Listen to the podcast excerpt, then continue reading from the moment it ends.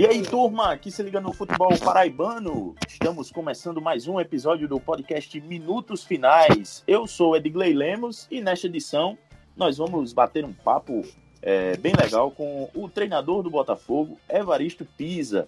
Pois é, meus amigos, conseguimos um tempinho para falar com o homem que retornou ao clube para conseguir manter é, o Botafogo na Série C. Daqui a pouco ele dá o alô dele. Antes eu queria chamar para conversa nosso companheiro Ellison Silva. Como é que você está, companheiro? Saudações, Edgley, saudações, Pedro, ao nosso convidado Evaristo Pisa, é, a quem admiro bastante, isso não escondo de ninguém. É, vamos lá, bater um papo para ele falar sobre esse retorno aí, sobre essa volta por cima que ele deu dentro do mesmo ano em um clube de futebol, coisa que é rara de se ver por aí, e com todos os méritos conseguiu salvar o Belo do rebaixamento para a quarta divisão nacional. Pois é, e também temos na mesa o companheiro Pedro Alves. Como é que você está, Pedrinho? Um abraço, Edgley, um abraço também para essa, para os ouvintes e para as ouvintes do Minutos Finais. Prazer conversar com o Evaristo Pisa hoje. Ele sempre, é, sempre nos ajudando aí a debater, sempre solícito na, nos nossos convites. Então vamos conversar aí. Hoje, conversando, acho que aliviado, né? O Evaristo Pisa, o torcedor do Botafogo, depois dessa, dessa manutenção na Série C. E agora a gente já pode projetar um pouco o futuro também, conversando com o Pisa. Então vamos lá, bater esse papo legal. Pois é, Pisa, eu agradeço por ter aceitado o convite é, e queria te dar as boas-vindas a esse episódio do Minutos Finais. Fique à vontade para dar o teu, o teu boa noite, teu bom dia, enfim, para todo mundo que está nos ouvindo. Boa noite, prazer estar participando também junto com vocês aí, nos Minutos Finais.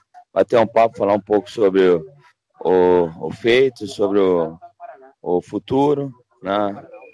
É sempre bom a gente estar tá trocando essa ideia aí. Aos nossos torcedores também que acompanhar, saber o dia a dia e o que vai ser o clube agora daqui em diante. Massa, massa demais. E você que está nos ouvindo, acompanha essa nossa resenha, essa nossa conversa com o professor Pisa, depois da vinheta da banda, da banda Razamate. O podcast Minutos Finais é a nova casa de discussão do futebol paraibano você pode ouvir onde e quando quiser. Basta ir no Spotify, Deezer, YouTube ou no site minutosfinais.com.br para ficar muito bem informado com as melhores opiniões sobre o futebol paraibano.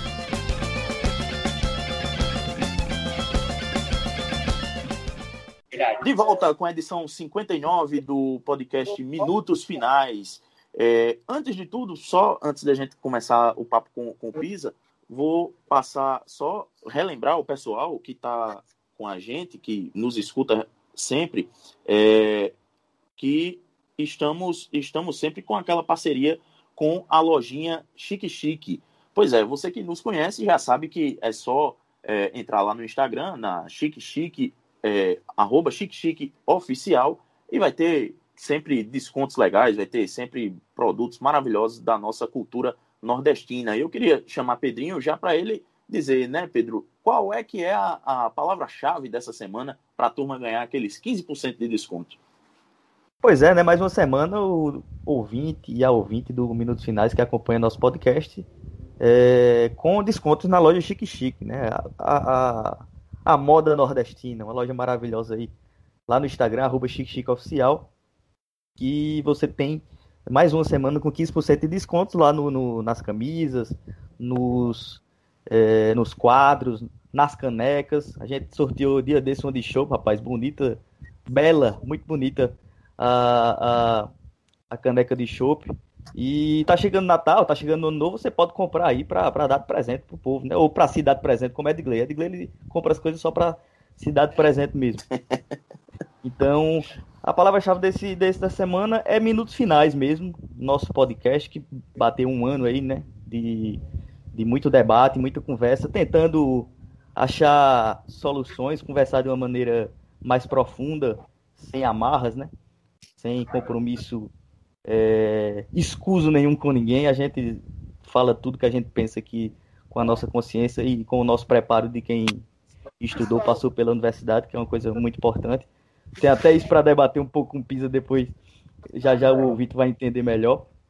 E, e, Então, essa semana é minutos finais, a palavra-chave, você tem 15% de desconto lá na loja Chique Chique, que olha, tem muita novidade boa, viu? Muita coisa massa mesmo para você comprar. Pois é, eu, eu já fiquei de olho em uma, em uma camisa lá pra, pra Clara, rapaz. Uma, uma muito legal, É. que já tem do tamanho dela. Tem pra falei também, com- né? Já falei, é, pois é, já falei com Priscila. é, eu vou providenciar aí esse, esse, esse regalo pra minha rebenta. É, mas vamos começar o papo com o Pisa, porque o homem tá, tá aguardando aí para começar uma reunião que pode definir o futuro é, é, do Botafogo aí nessas próximas semanas, né? Também na, na formulação, no, no- na projeção do que vai ser o 2021.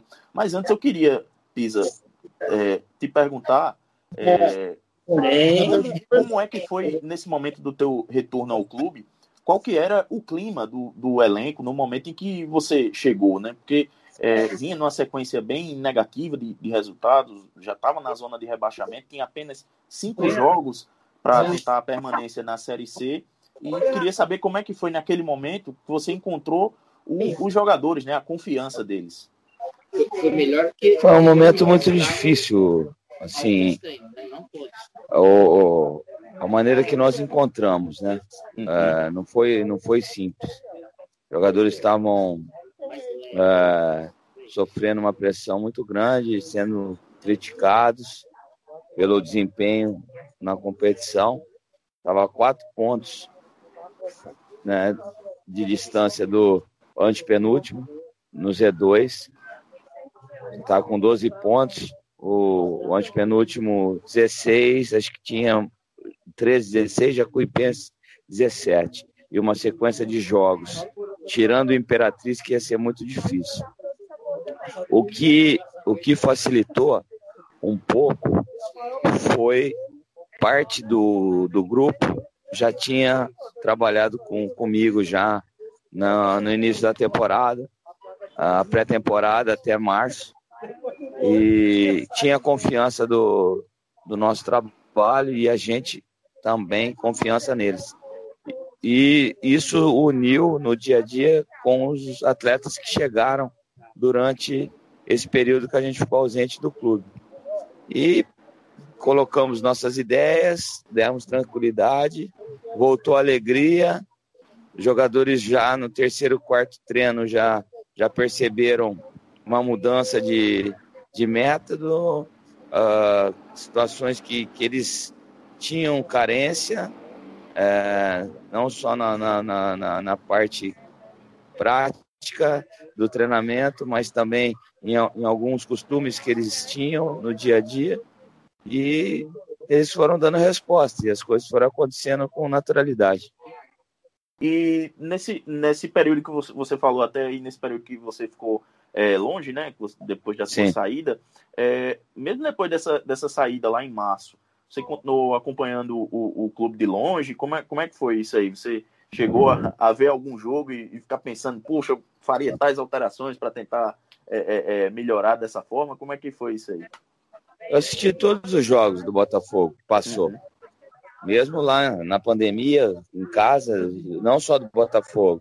Sempre Assisti- consegui aquele link, aquele link maroto, né, para assistir o jogo. Não, eu assisti o futebol, eu assisti não só o Botafogo, as competições, eu estava em casa, desempregado, até que eu assumi o meu compromisso com o 15. A partir daí, foco no 15. Se eu tivesse uma oportunidade de assistir um outro jogo, mesmo no 15 ali, eu assistia, porque faz parte da, da nossa profissão. Então, a maioria dos jogos da Série C eu acho que eu tinha assistido todos.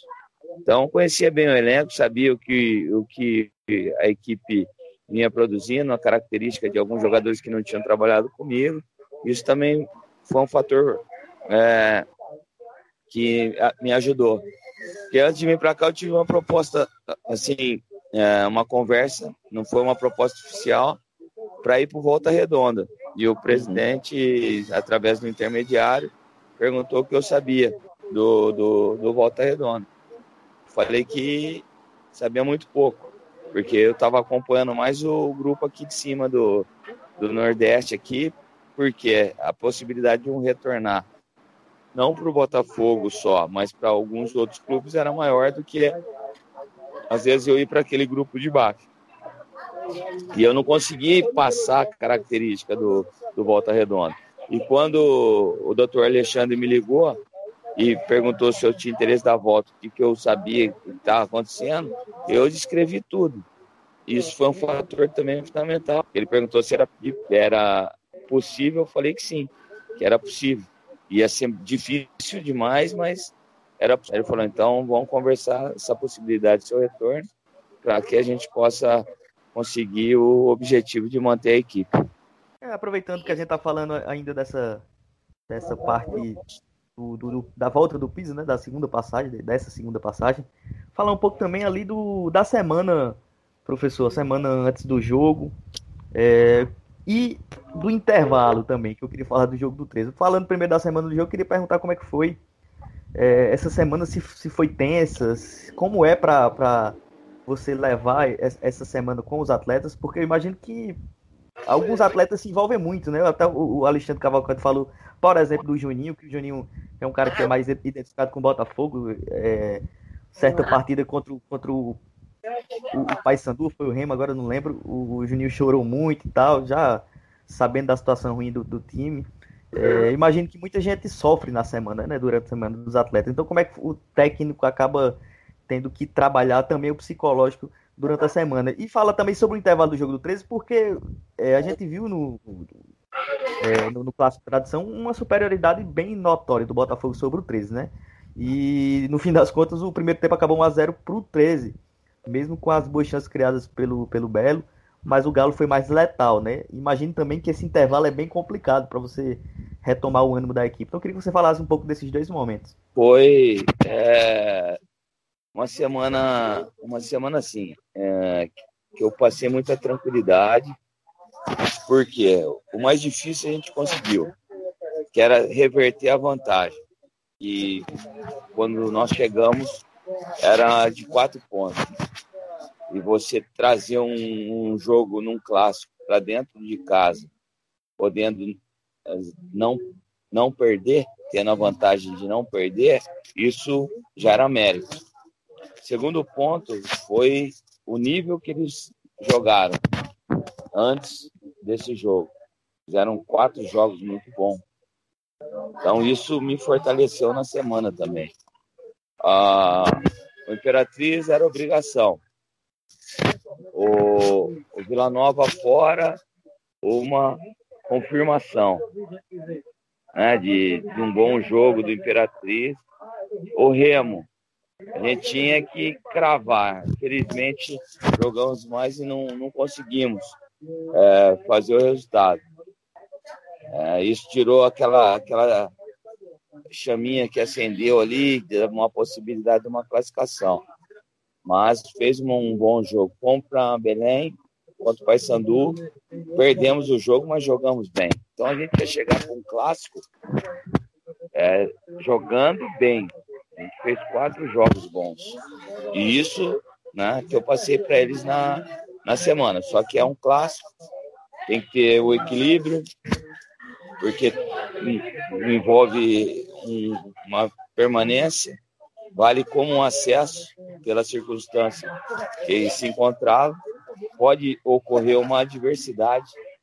Se a gente sair perdendo, a vantagem muda. Se a gente sair ganhando, passa o desespero para o adversário, que ele vai ter que fazer dois gols para permanecer. Mas pode acontecer também uma situação contrária, a gente sair perdendo e, e como a gente vai reagir a isso. E acabou acarretando que o adversário fez 1 a 0 e no intervalo eu pontuei isso. Né? Eu falei sobre isso.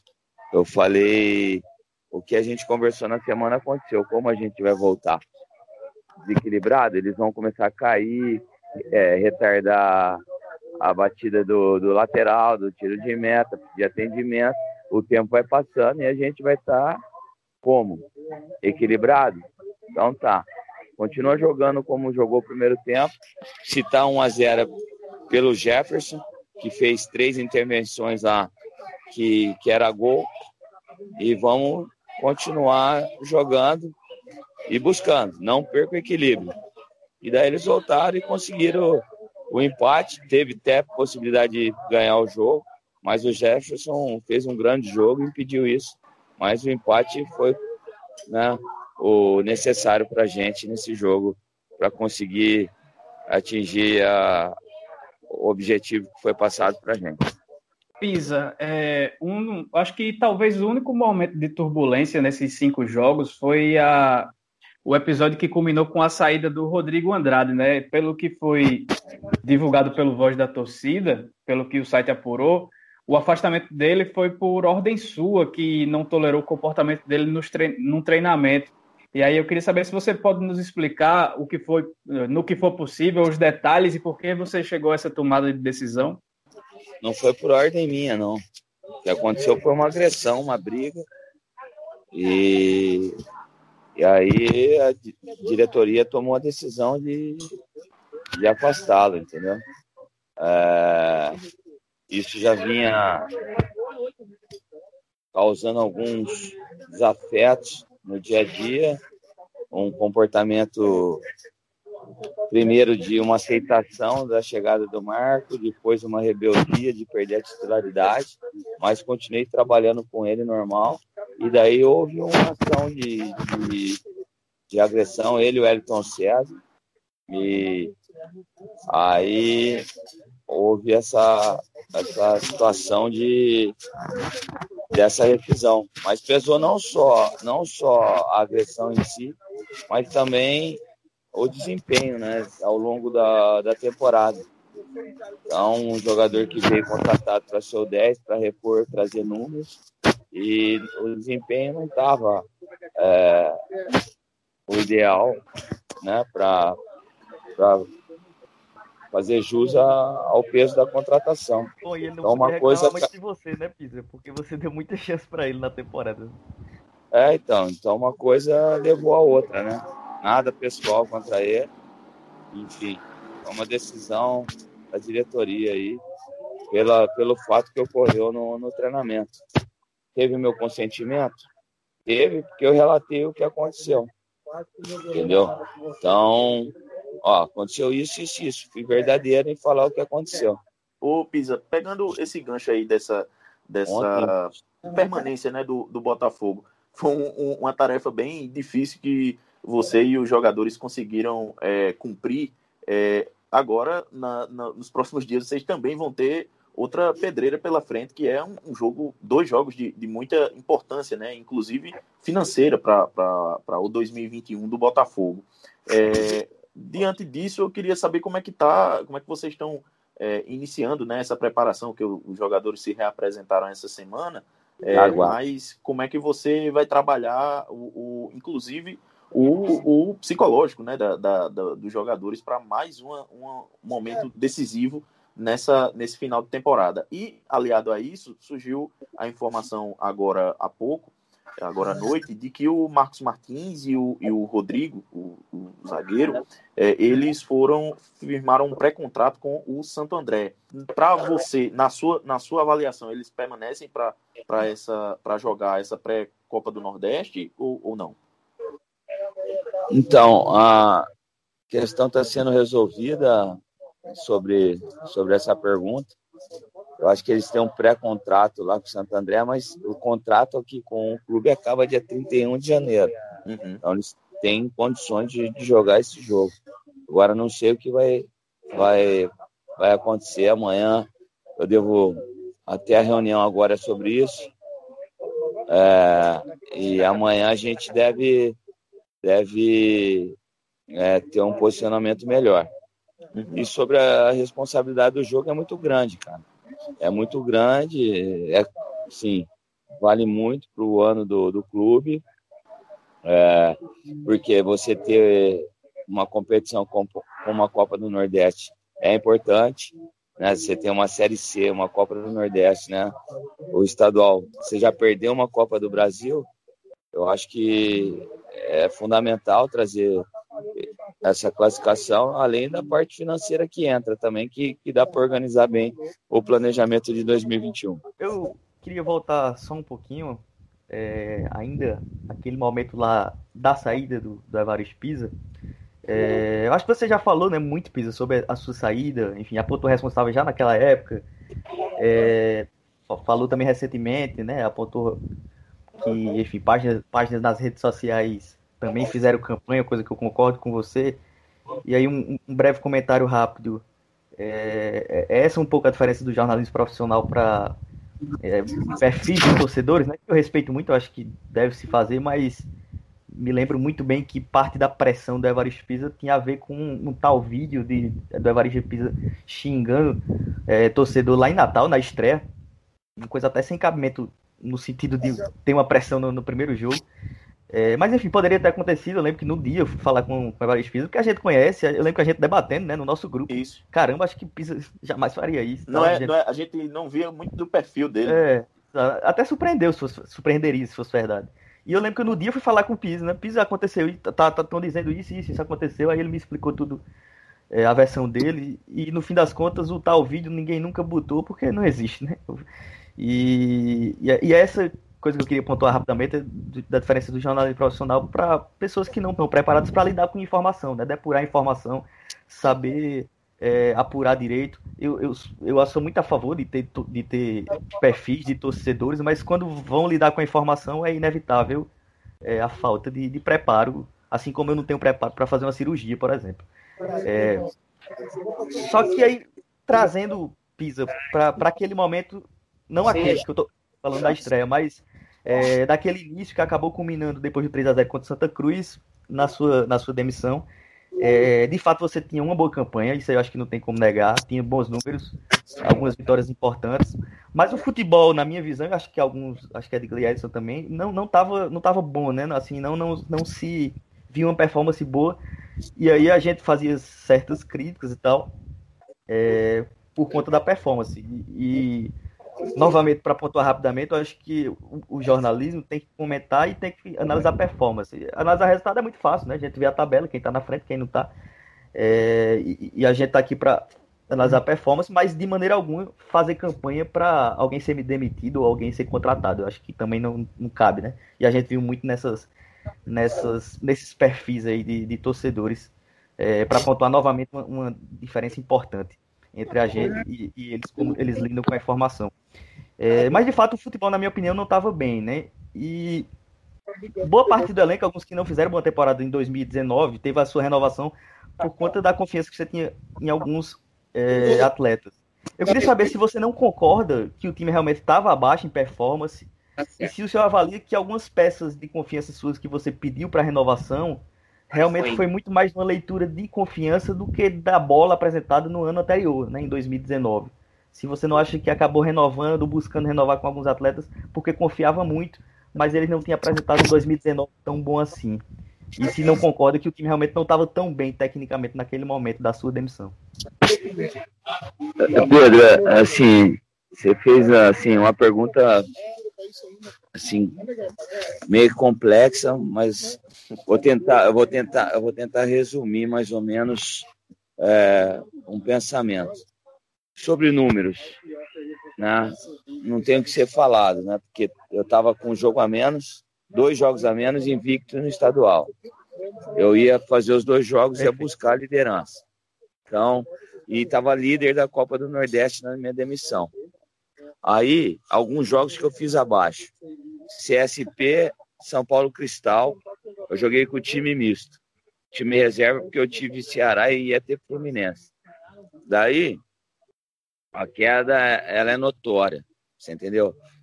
Ah, porque o time não treina, não tem conjunto, você vem numa viagem, você junta o time, põe para jogar e, e, aca, e acarretou de, de não conseguir as duas vitórias é, contra o São Paulo Cristal e contra o CSP.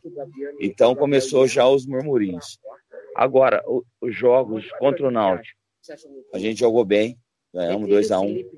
O jogo contra Confiança em casa foi bom. Esses jogos grandes nós fizemos bons jogos. Contra o Ceará foi bom. Contra o Fluminense foi bom. Tanto que o Fluminense é o vaiado no Maracanã no intervalo. Ah, então, não, não, não, não tinha tanta, ah, assim, um jogo vistoso como o de 2019, porque mudou muito a, a característica do, do, elenco, não tinha mais Nando, Marco Aurélio, é, Clayton, é, não tinha mais o conjunto que eu tinha, porque houve uma, uma, uma mudança nesse elenco, né? E alguns jogadores como você citou, é, que eu apostei, é, a temporada ele não deu é, uma resposta técnica esperada, entendeu? Então, isso aí também, o jogador, às vezes ele tem um ano que bate como uma seleção da, da competição, como foi Marcos Vinícius, e no ano seguinte ele, ele embica para baixo.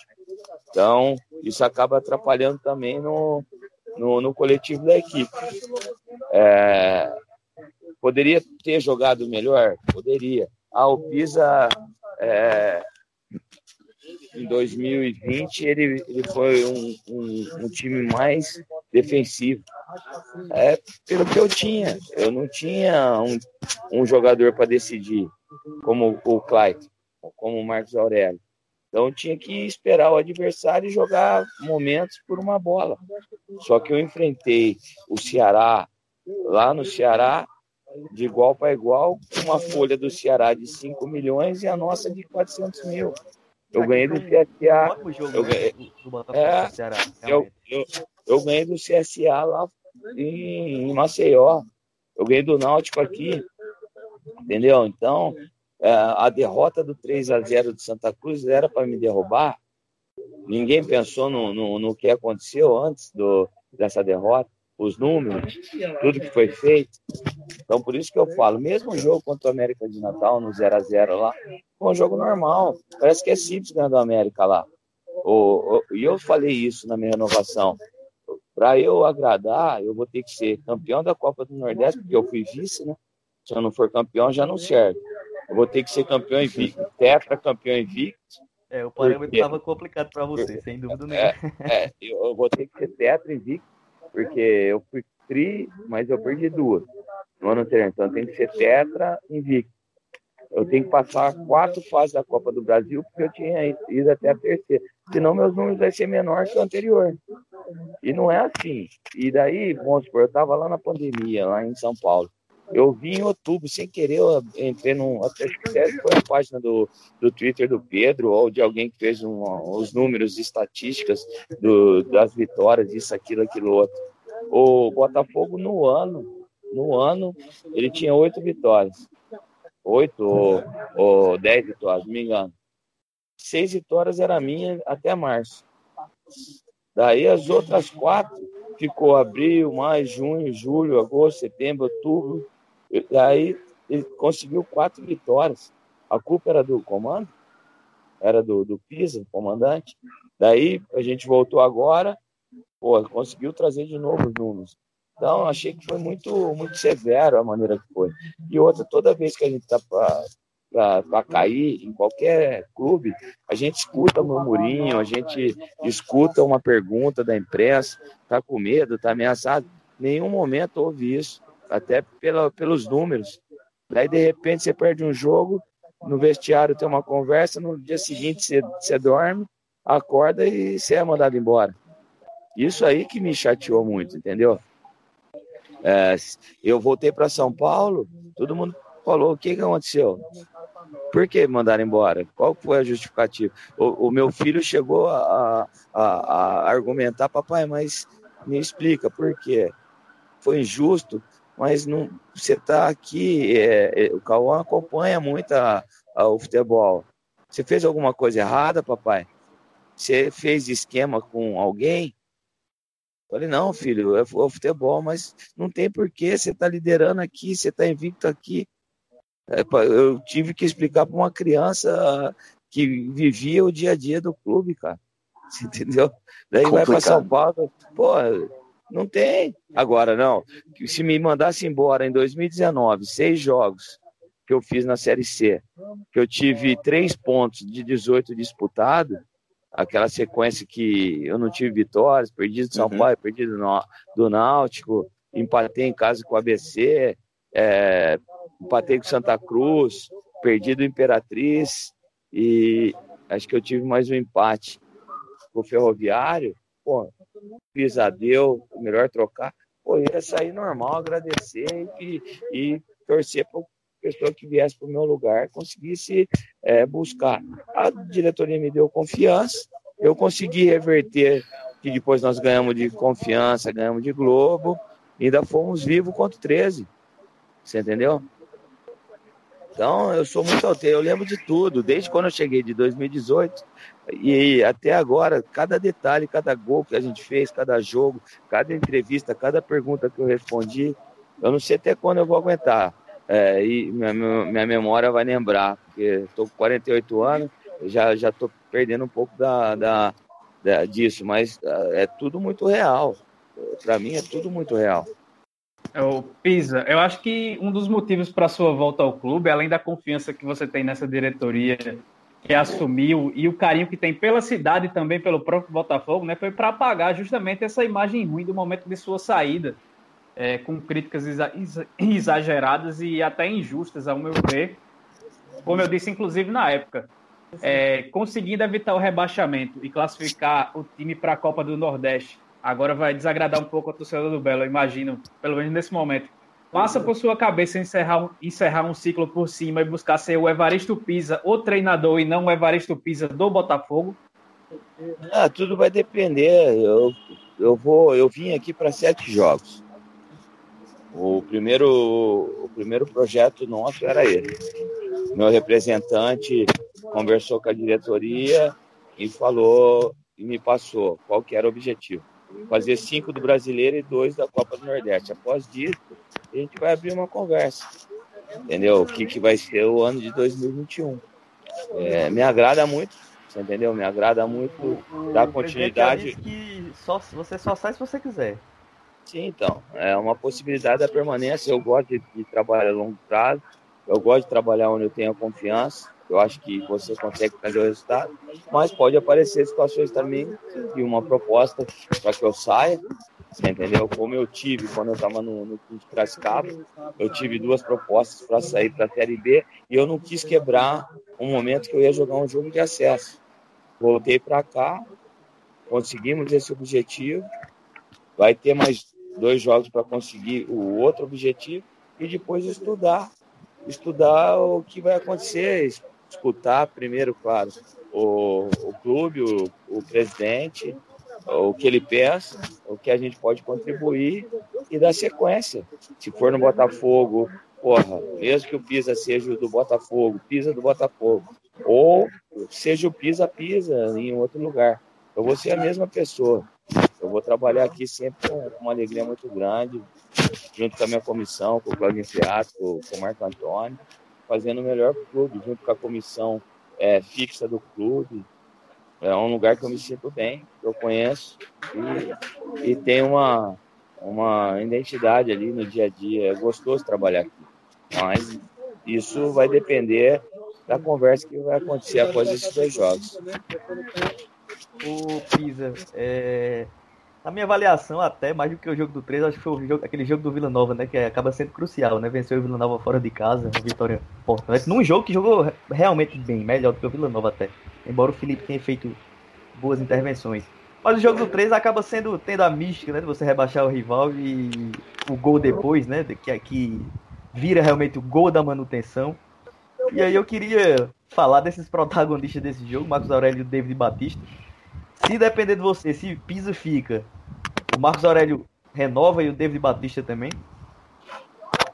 Sim, eu acho que é, não tem muito que, que mexer né, na, numa estrutura que você, você consegue trazer bons jogos e números, entendeu?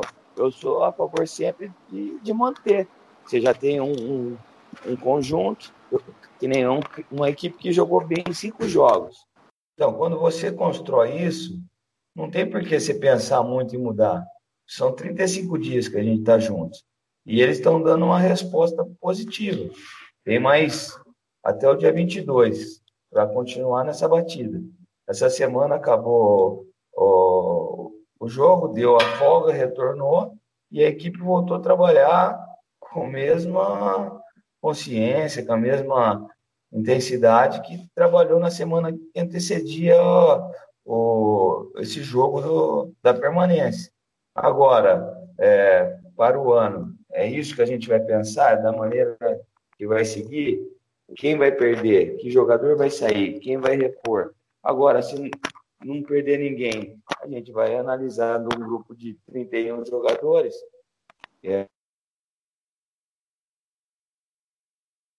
é,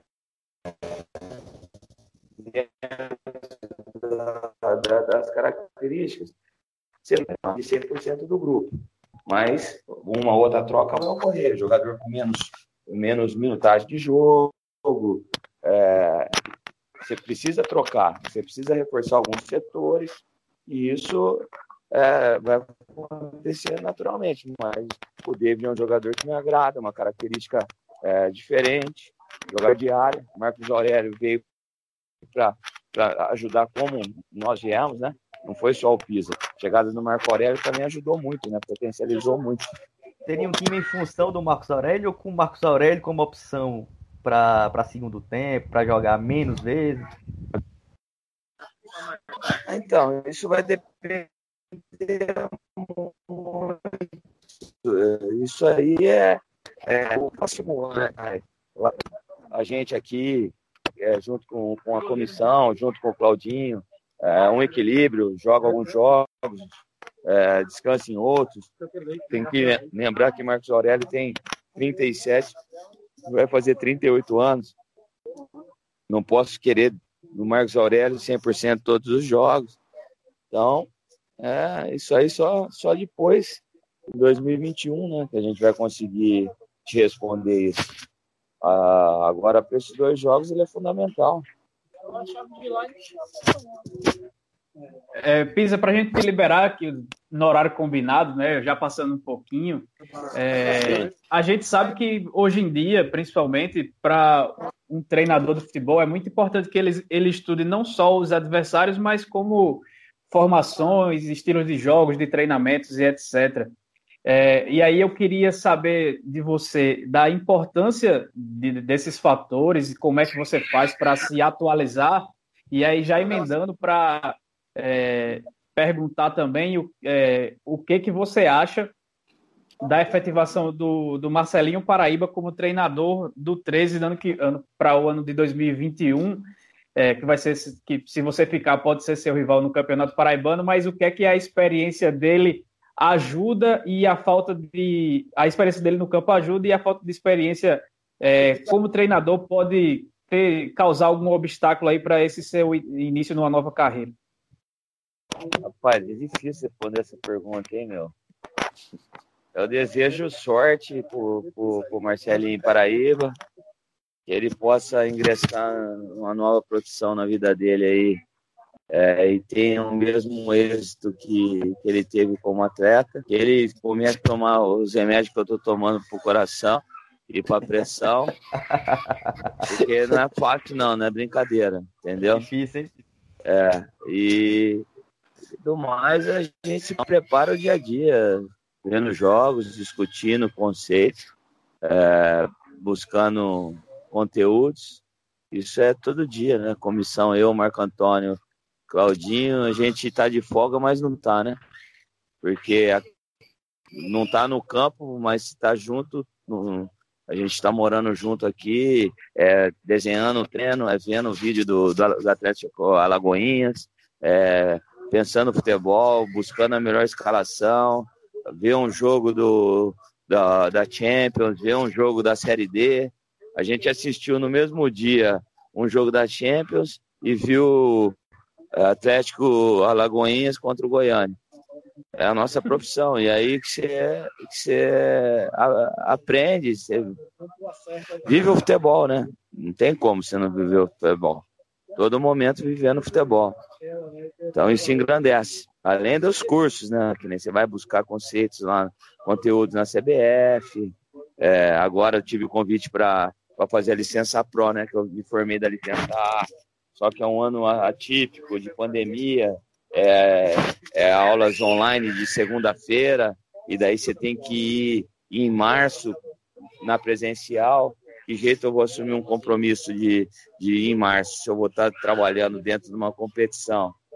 Então, a ideia era fazer, né? Dar continuidade, é, é o último estágio aqui no Brasil, é, é, é essa licença da, da PRO, né, da CBF, Eu terminei a A, recebi a carteirinha, o convite para ingressar a Pro.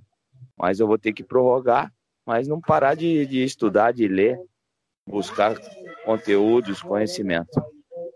É, Pisa, só para realmente a gente poder te liberar, não sei como é que tá até o horário, a gente inclusive é, passou, é, já passou um, um pouquinho, pouquinho, um pouquinho, peço até desculpa por isso, mas assim, pra, só para atender também ao, ao, torcedor também que está é, naquela expectativa para esses dois jogos com o Atlético, né, de Alagoinha. Você falou aí que está tá sempre com a sua comissão estudando, é, vendo Sim. vídeos do, do time.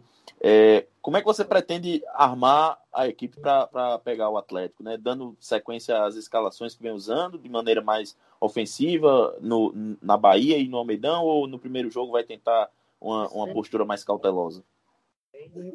A questão do termo da reunião agora é que a gente está aqui, o pessoal já pediu lanche, hambúrguer, e o Edi está participando da reunião aqui. Então, no, se eu não parar de, de, a reunião, não vou conseguir jantar. Ele come tudo, cara. Brincadeira.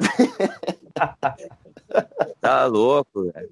Eu tô, eu tô aqui, tô tentando me alimentar e não deixa. O, o olho no peixe Parece... no gato, né? Sabe, sabe aquele Gugu do Popeye que só comia hambúrguer? é o Edi. Oh, mas, mas oh, lá, lá é, é, é, é estratégia. É estratégia, cara, de sair como a gente tá saindo. É um jogo de mata-mata, não posso perder a vantagem. Eu tenho que saber jogar o jogo. Eu acompanhei, vou assistir o jogo agora deles no sábado. É um time que mudou um pouquinho de, do jogo da Copa do Brasil para agora. Depois do Agnaldo Lee sair, saiu sete jogadores. Houve uma, uma perda de 40%, 50% do elenco. Mas é uma equipe que conhece bem ali é, o campo deles. Eu vi o jogo contra o, o Goiânia agora. Não é um campo que proporciona muito o jogo jogado, então um pouco irregular. Então, é, saber também trabalhar sobre esse fator. É, o Filipinho está lá ainda, jogador do lado esquerdo, que já nos deu trabalho no, no jogo em janeiro.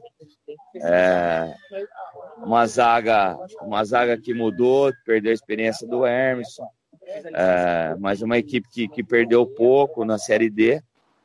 Marcar bem eles e jogar. E se eu tiver todos os jogadores a meu, assim, à minha disposição, eu vou manter o que, que, que eu venho jogando nesses cinco jogos da Série C. Entendeu? Então, trazer um bom resultado e em casa confirmar a classificação. Beleza. É, Pedro e, e Elson, vocês têm, tem uma última aí só para a gente deixar a Pisa comer o, o, hambúrguer dele aí? Não, vamos deixar. Não, vamos, vamos, agradecer aí é, o Evaristo Pisa, que tá, acho que está gravando da, da, do local da reunião, né? É, então, Pisa, um tô, abraço, muito obrigado aí. Valeu, Pedro. Aqui agora começou por ketchup no dedo, acabou a batata. Falar. Pisa, Pisa, queria te agradecer demais pela Valeu. disponibilidade, cara, por, por é, parar um tempinho para conversar aqui com a gente. Imagina, já deixo, sempre à disposição, estou sempre à disposição, é um prazer, você sabe disso. Tranquilo, já deixo, já deixo o convite para depois do, desses dois jogos aí a gente poder bater outro papo é, é, em, outra, em outra ocasião. É, Beleza. Fique, é, boa sorte aí nesses, nesses próximos dois jogos e espero que você tenha sucesso aí, não só na, na passagem pelo Botafogo, mas também na, na sua carreira como treinador de futebol. Obrigado, agradeço vocês aí. Bom, é, pessoal, e seguindo né, com o programa, porque no, no, o nosso ouvinte não, não, não vai ficar apenas também com o papo com, com Pisa, né? A gente ainda tem assunto para debater é, sobre Campinense e 13. É, começando pelo Campinense, né, que, que teve a, a, a mudança né, na, na, na, sua direção com a saída do Paulo Gervani, de, de, da diretoria anterior, que, que ocupava a diretoria executiva, a conselheira, a presidente do Conselho Deliberativo, Graça Tavares, ela assumiu e já definiu a data da, das novas eleições né, do, do Campinense, Ellison, porque é, já temos data no dia 27 de dezembro, então aí entre Natal e Ano Novo, o Campinense já deve definir a sua nova direção, é, inclusive com o novo presidente ou a nova presidenta assumindo já no dia 29 de dezembro. A rapidez é porque o Paraibano deve começar já na primeira quinzena de fevereiro, né? Pelo menos é essa a expectativa é a previsão, depois, né? depois do arbitral da semana que vem, que ia ser essa semana, só que aí marcaram para o feriado e tiveram que remarcar, e aí já, já deu ruim para a previsão de 8 de, de fevereiro que tinham, que tinham tomado lá, na, lá anteriormente, né? Já desrespeitando o calendário da CBF e, e etc, etc. Mas é, é, é a, a, rapidez é, é, muito grande, não temos candidatos ainda, pelo menos oficializados. É, deve ser, as chapas serão inscritas na próxima semana mas pelo menos um ponto minimamente positivo é que a eleição lá na, na Raposa é minimamente aberta, né? E é, Pedro, Pedro os, até falou disso no, no Twitter, né?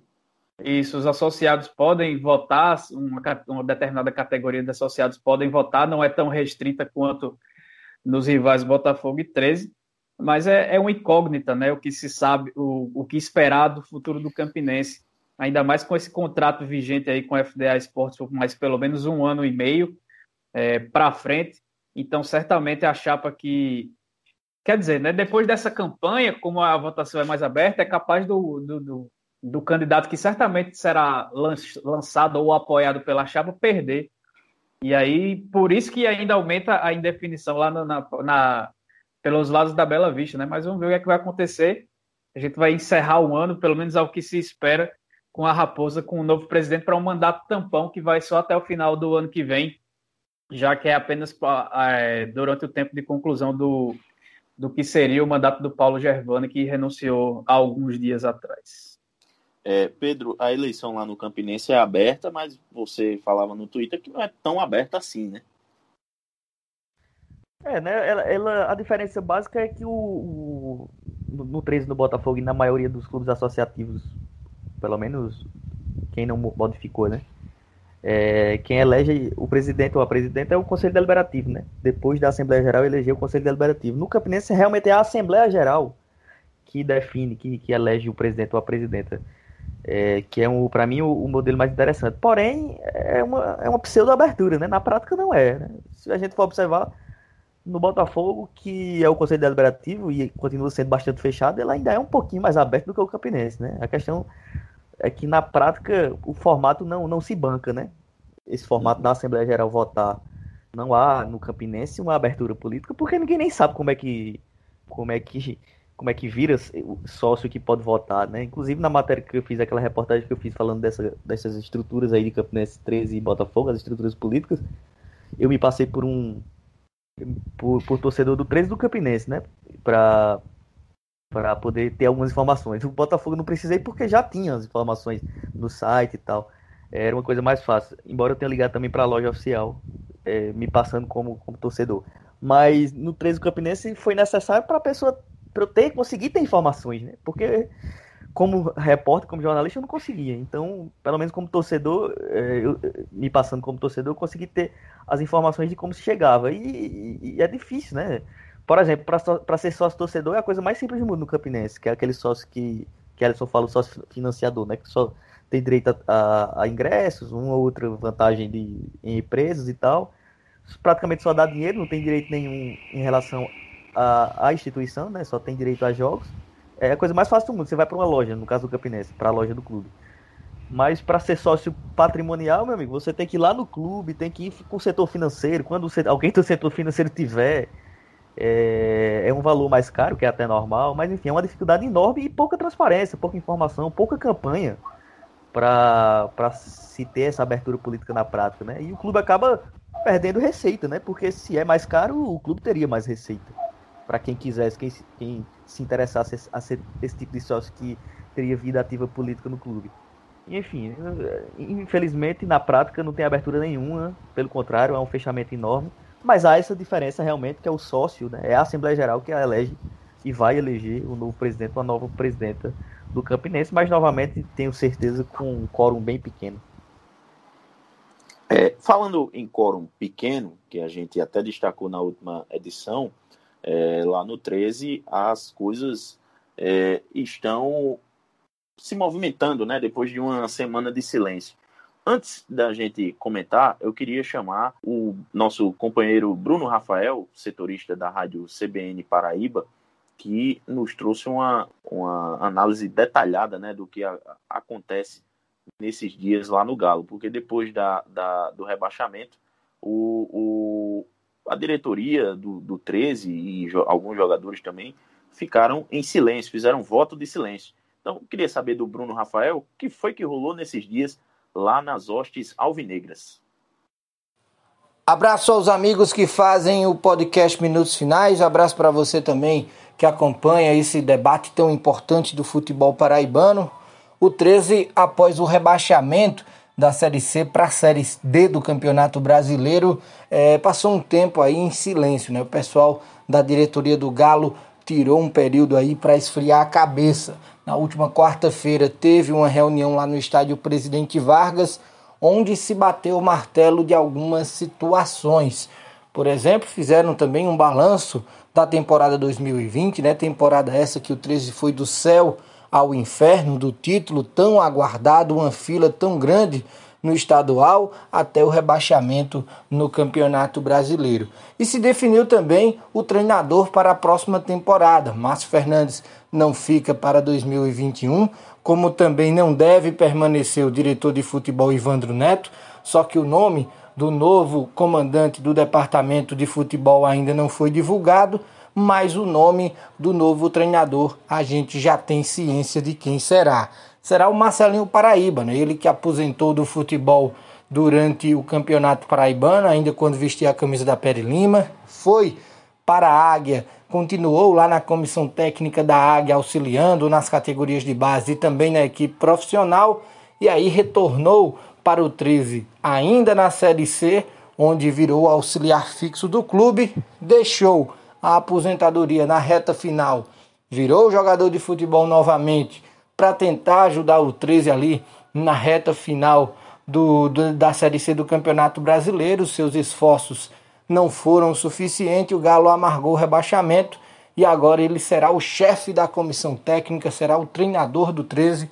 Marcelinho, inclusive, já entrou em contato com muitos jogadores que atuaram em 2020 pelo 13, jogadores que ele tem muita confiança, está convencendo muitos deles a permanecer no 13. Um exemplo é o zagueiro Ítalo, né? zagueiro que também tem muita experiência, já tem aí quatro temporadas vestindo a camisa do 13. Ítalo não iria permanecer, mas por conta do Marcelinho Paraíba, por conta do projeto que o Marcelinho tem, o Ítalo aceitou esse desafio. Outros jogadores, por exemplo, o Adriano Alves, zagueiro que defendeu o 13 em 2019, é outro que está voltando para o 13.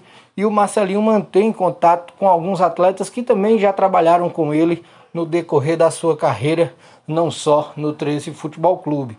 Membros da comissão técnica também, o Marcelinho já começa a contactar, já começa a formar uma comissão técnica permanente para o 13 e também que deve acompanhar ele agora nessa carreira de treinador. Ainda não tem nenhuma experiência, o 13 será o seu primeiro clube como treinador, mas se o Marcelinho tiver metade do sucesso que teve na sua carreira como jogador, tiver na carreira profissional de técnico, o 13 está em boas mãos e o Marcelinho irá fazer aí uma carreira muito boa. Até o presente momento, a diretoria do 13 ainda não cravou oficialmente, né? não divulgou de forma oficial, pelo menos até agora, quando a gente está gravando aí esse boletim do Galo, mas tudo indica que o Marcelinho Paraíba será o treinador do 13 para a temporada 2021. Galo até entrou em contato com outros nomes. Um que a gente teve de informação foi o Índio Ferreira, né? treinador que trabalhou recentemente no São Paulo Cristal, tem diversos trabalhos em equipes do futebol paraibano.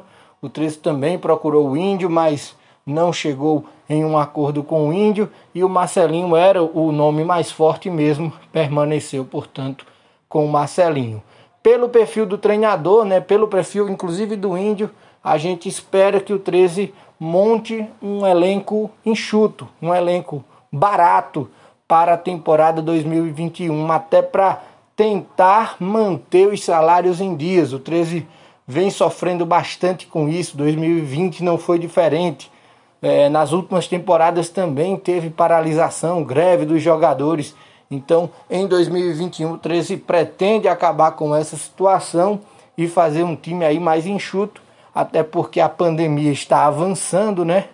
E não se tem nenhuma data de previsão das torcidas aos estádios, o 13 que tem como maior patrocinador as bilheterias, as receitas vinda das arquibancadas. Então, são essas o, as últimas informações do 13 que já finaliza 2020 pensando em 2021. Próxima semana teremos o arbitral na sede da Federação Paraibana de Futebol. O 13 foi uma das equipes que defendeu o campeonato apenas com oito times e também dividido em dois grupos. Então vamos aguardar como fica essa situação como fica o Campeonato Paraibano também, que deve ser a primeira competição que o 13 terá no ano de 2021.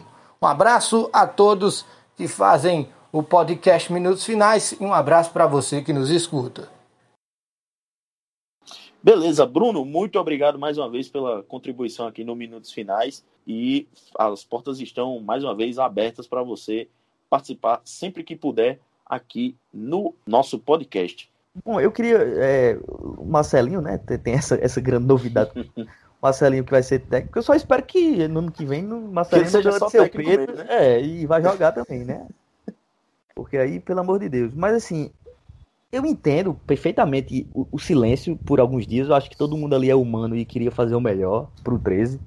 Acho que tem que sofrer um pouco o luto tranquilo mesmo, cada um na sua casa, tudo bem. O que eu não consigo compreender é que na primeira fala, depois do silêncio, já estão falando de 2021, né? E 2020? Ninguém vai falar nada sobre 2020? É, apontar quais foram os problemas. É, isso que eu não entendo. O, Walter Júnior foi um, um, um, presidente que foi reeleito, né? E imagino que não tem ninguém gostando disso na torcida, né? Porque o, o presidente que botou o time na Série D vai ser, foi reeleito.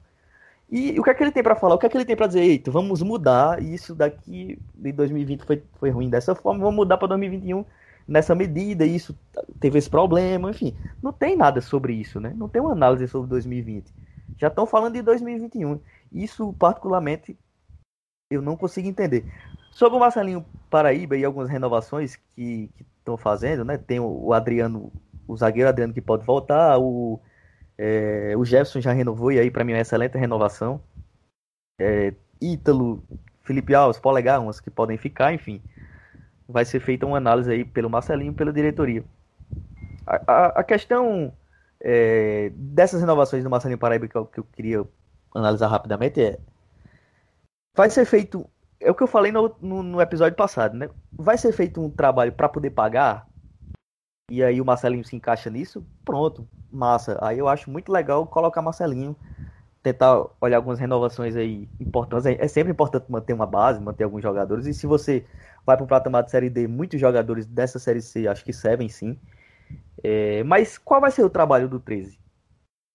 Vai fazer o que a gente discutiu no último episódio, fazer um time barato que possa pagar para tentar ser competitivo e dá para tentar ser competitivo numa série, uma série D com um time barato. Não é uma coisa impossível, não, de maneira alguma.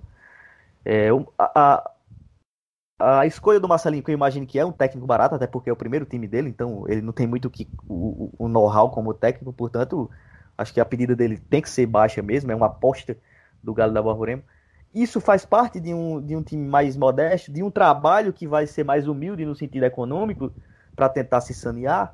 Eu não sei. Eu espero que seja. Se for, acho que o Marcelinho é uma aposta válida, sim. É, tem que ver algumas renovações também de custo-benefício bom, mas eu repito, é isso que o 13 tem que fazer. Senão vai ficar é, sempre devendo salários, como está devendo para muita gente. O Vinícius Barba, por exemplo, disse que quer ficar. Eu acho ele muito corajoso e qualquer um que queira ficar no 13 porque tem salários atrasados. E ele quer receber isso primeiro, é óbvio. E, e por isso que eu acho ele até um, um, cara muito. Um, com certa identificação com o 13, né? O ponto de querer ficar, mas, mas que vai, vai ter que acertar com 13 esses salários atrasados, mas ele ainda pensa em ficar. A lógica é muita gente não pensar nem em ficar. E eu acho que o 13 realmente tem que parar, botar o pé no chão e fazer um time barato que possa pagar. Se o Marcelinho e outros jogadores se encaixarem nisso, ótimo. Se, a, se o conceito for esse, perfeito. Acho que o 13 vai começar 2021 com um pensamento diferente, muito legal. Mas ninguém diz isso, ninguém diz nada, ninguém fala de 2020, ninguém faz crítica nenhuma, é, nem aponta outros caminhos. é, é, é mais uma incógnita aí. E, enfim, acho difícil dar certo. Mas vamos torcer para que possam ter essa autocrítica aí e pensem lá na cúpula galista, né? Como o Bruno até falou no, no áudio dele, o, a diretoria do 13 pensou em outros nomes também, né? Além de, de Marcelinho. Um deles foi o Índio Ferreira. É, não seria mais jogo para o Galo contratar realmente um técnico é, com um pouquinho mais de rodagem e, e, manter o Marcelinho ali como auxiliar, aprendendo e tal, é, é porque acaba que, que você é, coloca o Marcelinho, mais uma vez, como a gente já havia falado na, na nesse final de temporada, como escudo da diretoria, para é, chancelar qualquer tipo de, de erro do, do, do, da direção. Porque Marcelinho é um cara que tem história com, com, com, com o 13, pela passagem recente dele. É um cara que, mais uma vez, colocou a cara a tapa para tentar salvar o time nessa situação difícil que está. E é, agora, mais uma vez, é, não sei se por, por opção dele, não sei se também por uma, por uma pressão também da diretoria, assume agora como treinador numa temporada que se a vizinha é bem difícil para o 13, né? Tanto financeiramente, como também no desafio técnico, né? Vai, vai ter jogo de Copa do Brasil, vai ter jogo, que... vai ter jogo importante no Paraibano para garantir a temporada, né? Porque, lembrando, o 13 caiu para a Série D. E se não subir para subir a Série C é, é, em 2021, é, vai, vai em 2022 não vai ter calendário se não, se não for bem no Paraibano. Né? Eu vejo que o Marcelinho ele agrega em dois pontos assim rapidamente. Pelo menos se for mantido uma base, ele vai ter muita moral com o elenco, né? Vai ter um, acho que uma gerência de vestiário boa. É, outro ponto que eu percebo de, de positivo, assim, para a escolha da diretoria, é, e, e enfim, para o trabalho uma maneira geral, é que eu imagino que com o Marcelinho vai ter mais paciência. Por isso que você falou, né? Essa questão do, do, da história que ele tem no, no 13, né? A identificação que ele tem, a relação que ele tem acho, pessoal com o Walter também é muito boa. E com quem faz o futebol do 13. Eu acho que o, o Galo, a, a, diretoria e até a torcida vai ter um pouco mais de paciência com o Marcelinho Paraíba. Por outro lado, eu acho para, o, o Marcelinho muito corajoso, né? Porque, mais uma vez, né?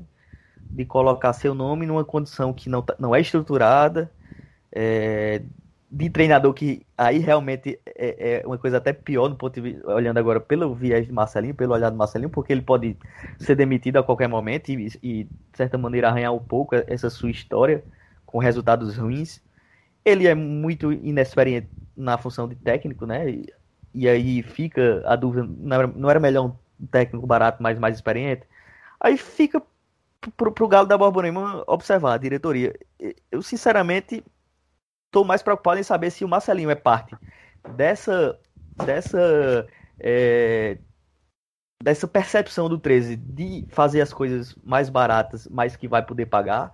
Porque se for, aí eu entendo perfeitamente e vou achar é, até correto, assim, sabe?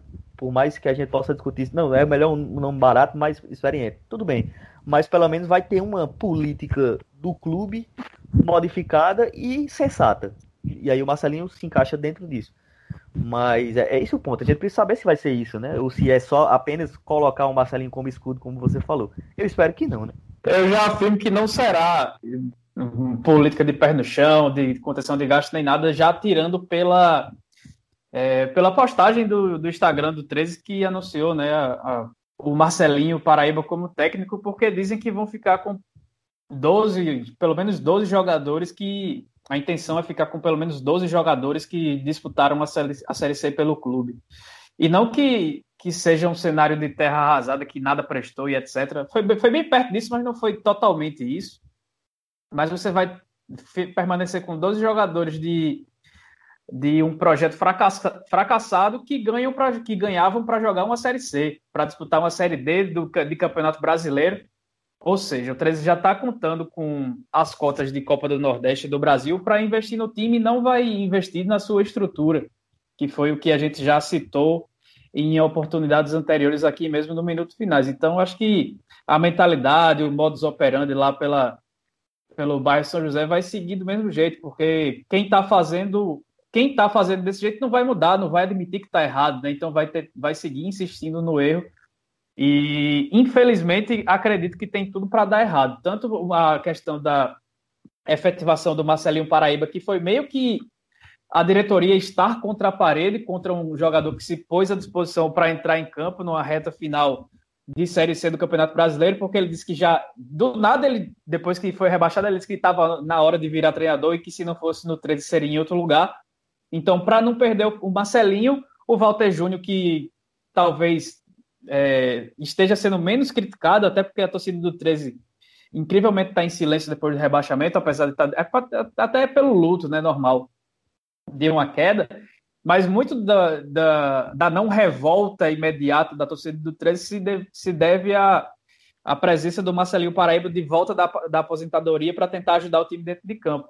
E aí, para não perder esse escudo, ele vai tentar, vai seguir dirigindo e levando o clube da maneira que ele, que ele quer, tendo agora esse escudo como ídolo, porque se der, der, der errado, é porque o Marcelinho quis ser treinador, não pode fechar a porta para o ídolo, etc, etc, a culpa é do Marcelinho. E aí, se você pegar a gestão do Walter Júnior, é, os treinadores que iniciaram o ano no 13 nos últimos três anos foram Maurílio Silva, Celso Teixeira e agora Marcelinho Paraíba. Então, mostra que ele não tem convicção, que as escolhas são feitas de maneira sempre apressada e equivocada.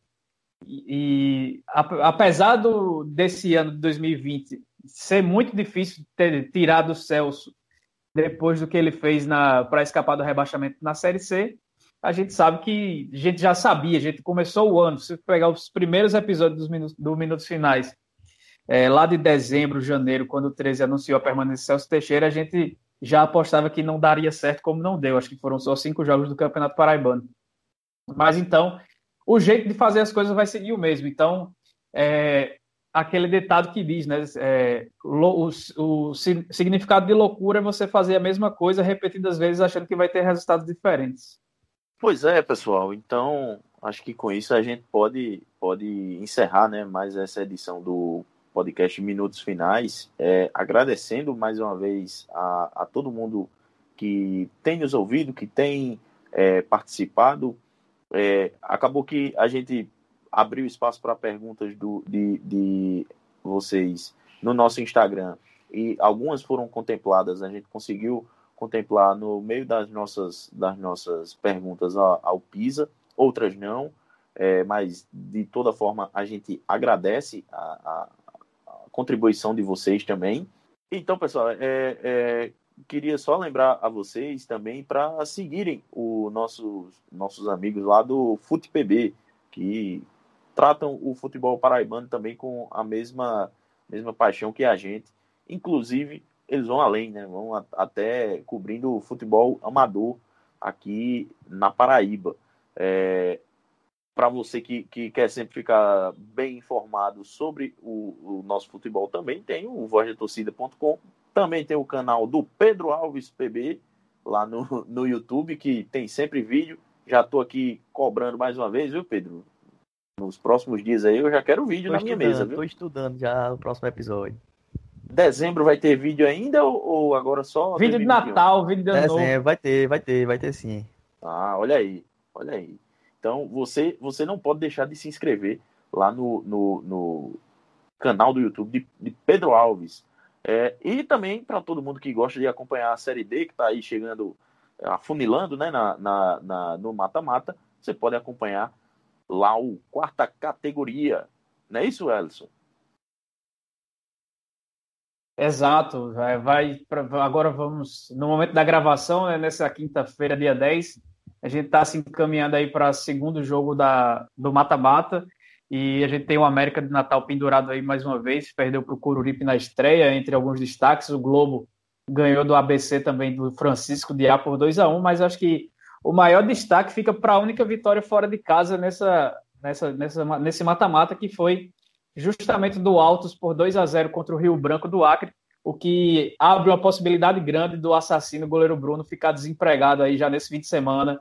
Glória a Deus. Fico triste com a notícia dessa aí, enquanto solto fogos. É, é...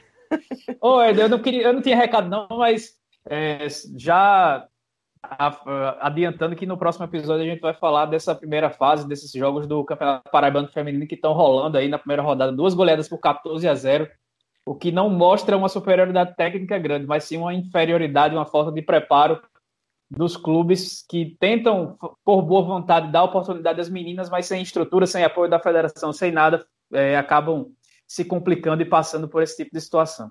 É, rapaz, eu tô triste porque o futebol feminino foi a única coisa que deu alegrias ao torcedor automobilista em 2020 é, e em 2019 também, né?